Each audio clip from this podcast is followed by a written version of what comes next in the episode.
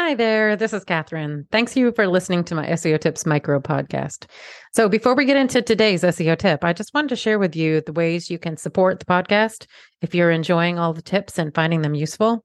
So, you can send me a donation at buymeacoffee.com slash Katherine W. Ong, O N G. And that's Katherine with a K.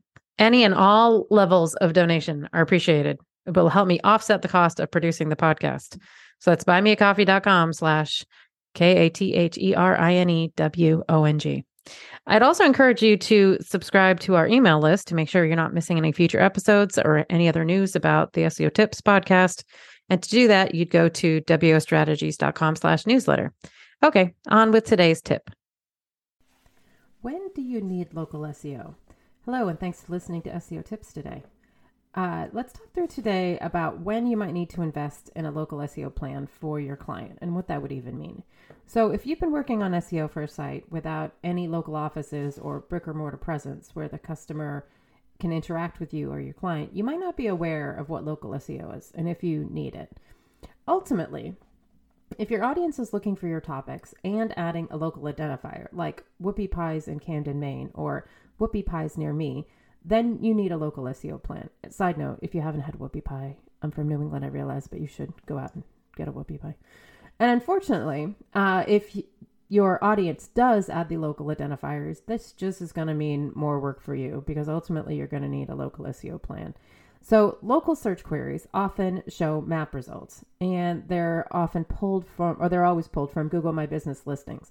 So, you're going to want to claim that for every locality. And but frankly, it's even more complicated than that. There's some big data aggregators where you're going to want to make sure that your name, address, and phone number are accurate because those listings populate the rest of the internet. And a punctuation difference could mean that those various search engines don't understand your local business or your local office.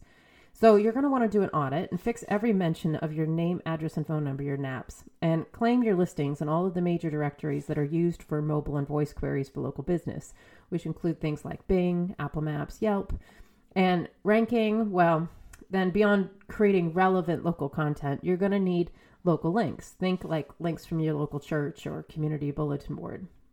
Those will matter more than high authority links. It's frankly just all a lot of work. There are some excellent resources out there, however, for you to learn more, like Moz Local, Bright Local, Whitespark, or if you can find a video from any search show with Greg Gifford, I would highly recommend watching as he's one of the rock stars in local SEO space. So that's for the tip for today, um, helping you think through when you might need a local SEO plan. Thanks for listening. Come back tomorrow for another SEO tip.